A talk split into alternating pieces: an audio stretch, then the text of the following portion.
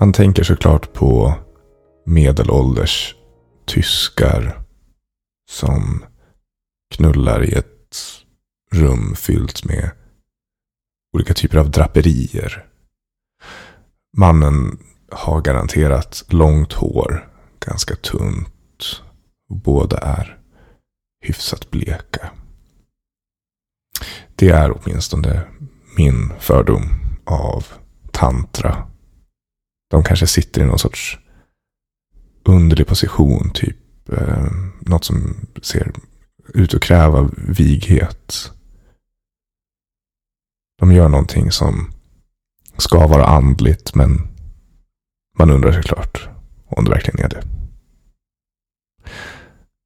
Det har varit utmanande att sitta på olika kaféer och läsa boken Tantra för att det står Tantra väldigt stort på omslaget. Och jag tänker att de som ser mig tänker att jag läser någon sorts instruktionsmanual i hur man har sex.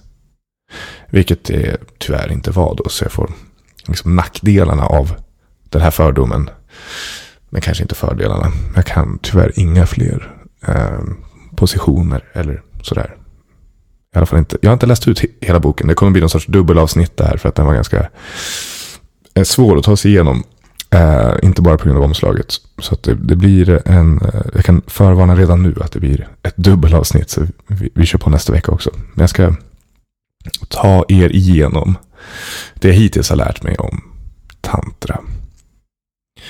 Okej, okay, så vad, vad är det här för någonting? Eh, sex är en pytteliten del av tantra visar det sig. Eh, I alla fall i dess eh, ursprungliga mening. Det är författaren här, som jag tror är tysk, han har ett väldigt tyskt namn, Georg Feuerstein. Han säger att det är vår moderna bild som kommer från det han kallar neotantra eller ännu roligare California tantra. Som liksom tar då välvalda delar av tantra och gör, säljer det. Det är inte svårt att se framför sig att någon som vill eh, yogalärare generellt vill väl eh, komma så nära sina elever som möjligt. Och det här är väl ett perfekt sätt att komma ännu närmare. Man har lite specialtekniker man måste visa one-on-one. Men vad är då tantra? Ehm, tantra, som det beskrivs i den här boken, är en yoga. Och vad är en yoga? Eh, en yoga är ett, ett, typ ett, en metod eller ett system. Path säger man på engelska, typ väg. För att nå upplysning. Den som är, när vi tänker på yoga tänker vi på stretching. Den här grejen man gör på gymmet. Eh, och det kallas hatha yoga. Det finns massa andra typer av yoga. Eh, karma yoga Karma som i handling betyder att man gör goda handlingar. Och det kan då vara ett lika effektivt sätt att nå upplysning som hatha yoga, att stretcha på olika sätt. Det finns också Jnana yoga, här blir min, mitt uttal, jag har ingen aning om. Eh, en Jnana kommer från samma ord som gnosis, alltså kunskap.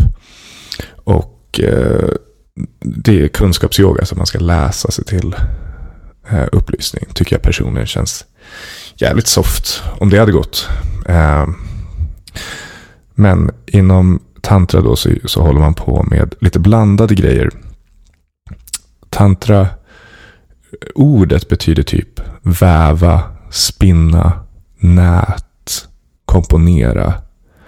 Och det, det signalerar att man, liksom, man tar massa olika delar och knyter ihop till ett, ett yogasystem.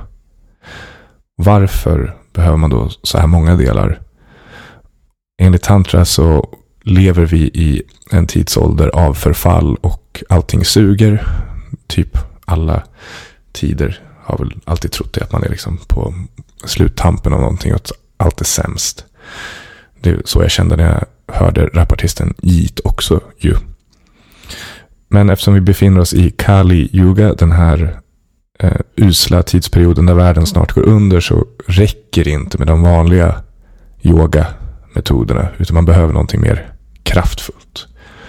Och då plockar vi in, då är då man skapar tantra då. Och det här sker löpande egentligen från liksom, eh, 5000 före Kristus.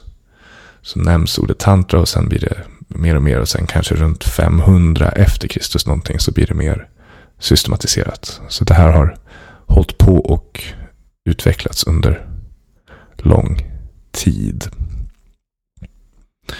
Boken här som Georg, ett otroligt namn, har skrivit är inte en instruktionsmanual utan han kommer liksom in utifrån och försöker ta alla de här texterna och som har skrivits och försöker hjälpa oss att förstå vad det här är för någonting.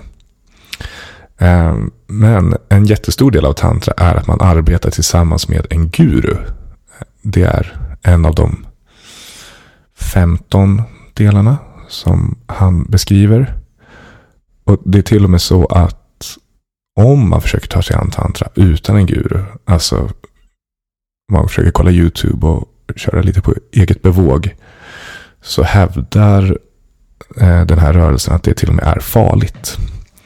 Så man ska ha en guru och den här gurun, innan man checkar in med den så kan det vara klokt att eh, passivt eller aktivt undersöka den här gurun i upp till 12 år.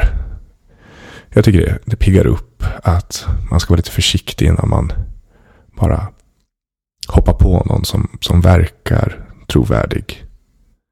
Vi har väl alla hört historierna om olika typer av citat upplysta slutcitat människor som visar sig vara scumbags. Men på 12 år, om man, om man håller pejl så länge, då borde man ju ändå få koll på dem. Så vad, vad är det man håller på med när man använder alla de här olika metoderna? Vad är det gurun hjälper till med? Yoga kommer ju, sägs det, från samma eh, ord som join, yoga, att sätta ihop saker. Och det man sätter ihop är ju sig själv med världsalltet. Man ser att jag är en del av någonting större, eller jag är till och med någonting större. Vi identifierar oss ofta med den här eh, kroppen. Nu pekar jag på mig själv, den här saken. Som man går omkring i. Eh, jag pratar till exempel om min njure. Den är en del av mig. Men jag har ju i, i verkligheten extremt lite koll på min njure. Eller mina njurar. Jag vet ju knappt var de sitter. Jag vet inte hur stora de är. Jag vet inte hur de fungerar. Mår mina njurar bra? Jag har ju mer koll på eh, min monstera än jag har på mina njurar. Men jag ser inte monsteran som en del av mig. Jag ser njuren som en del av mig. Det här är en illustration av den typen av illusion vi lever under när vi säger jag mot inte jag. Hela tantrasystemet utgår från just illusion. Att egentligen så ska vi inte ut och söka någonting nytt. Utan det handlar snarare om att göra sig av med alla villfarelser om att man är separat och att världen är uppdelad i olika saker. Man ser att allting förutsätter allting annat. Allting är en del av någonting annat. Det är alltså det vi håller på med när vi håller på med tantra är att på olika sätt hjälpa oss få en insikt om att vi är en del av världsalltet. Bra, Brahman, Brahman kallar man eh, världsalltet oftast. Och jaget att man ska upplösas eller uppgå i det. Och då slipper vi förhoppningsvis lidande. Boken är hyfsat tung. Det är mycket filosofi. Jag har läst lite sådana här böcker innan så jag kan några av orden. Men det går ändå långsamt. Eh, istället för vad jag trodde skulle vara illustrationer av olika eh, positioner av sex så är det illustrationer av ett filosofiskt system som är komplext. Högst upp i det här filosofiska systemet hittar vi giftermålet eller enheten av Shiva, den manliga principen som står för medvetande. Och Shakti som är den kvinnliga principen som är typ kreativitet. De två ska enas på, på något sätt med hjälp av tantra. Jag gillar idén om att saker hänger ihop. Det är ganska lätt att tänka på till exempel att musik kan ju få oss att känna saker, ledsen eller glad. Olika tankar kan få oss att känna saker, glädje, sorg och så vidare. När vi har musik kanske vi vill dansa. Det är lätt att föreställa sig. Och det är ganska lätt att föreställa sig att sex och dans har, är ganska liknande saker. som man rör sig tillsammans med någon annan. Så när jag läser den här boken så tänker jag att det här är ett väldigt rimligt och rationellt sätt att ta sig an andlighet och andliga frågor. Att se allting som en del av ett större system. Och det känns nästan mer kontroversiellt när jag tänker efter att sex då inte skulle ha någonting med det andliga att göra. Jag förstår inte vart den gränsen skulle gå någonstans. Jag gillar också att tantra har delat upp sig i två delar som Georg kallar för vertikal och horisontell. Där den ena är världslig och den andra är andlig. Väldigt stor del av andliga böcker idag, eller andliga rörelser, vill kombinera andlig framgång och världslig framgång. Man ska hålla på med yoga och meditation för att nå världslig framgång. Och vi tänker att all typ av andligt arbete ger oss glädje och bättre relationer och så vidare. Men det som jag tycker att jag ser är att de är separata. Andlig framgång garanterar på inget sätt världslig framgång.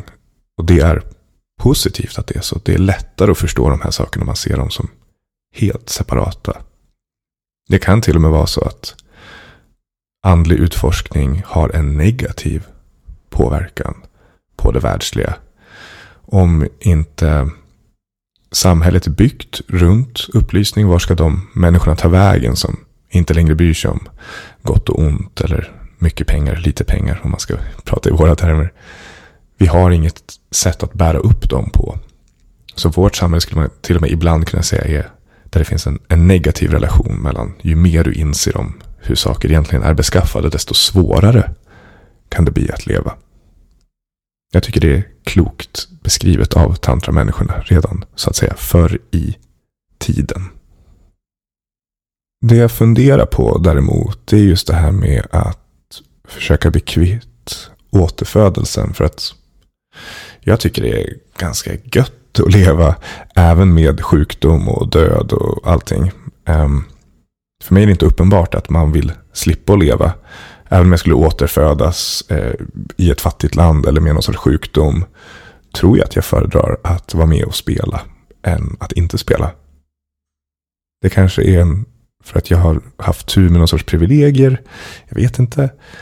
Eller så är jag bara inte tillräckligt upplyst. Om man, är, om man har kommit riktigt långt kanske man fattar att det, man ska inte vilja uppleva de här sakerna. Men nej, jag vet inte. Någonting, eh, det är väl eh, härligt att, att världen finns. Det är bättre att världen finns än att världen inte finns. Det är bättre att det finns någon här och uppleva den än att man checkar ut från eh, the wheel of rebirth. Så jag vet inte hur mycket jag, hur mycket jag vill. Om man nu får bestämma så hänger jag gärna kvar. Men det kan ju ha varit att jag inte fattar än. Och det är väl den, um, det jag har med mig är att jag är väldigt nyfiken på och jag vill veta hur det verkligen ligger till. Så det kanske är det som kommer tippa över mig till tantra, inte i denna livstid men om tre livstider eventuellt. Att, inte för att det är bättre utan för att man är så jävla nyfiken på hur saker och ting egentligen är beskaffade. Att förr eller senare kommer man hoppa på det här tåget och utforska en guru i tolv år. Who knows? Det kommer bli en del två nästa vecka när jag har tagit mig igenom andra halvan av den här boken. Tills vidare får vi utstå lidandet, det vill säga det mänskliga tillståndet. Tack för att ni lyssnar. Vi hörs snart igen.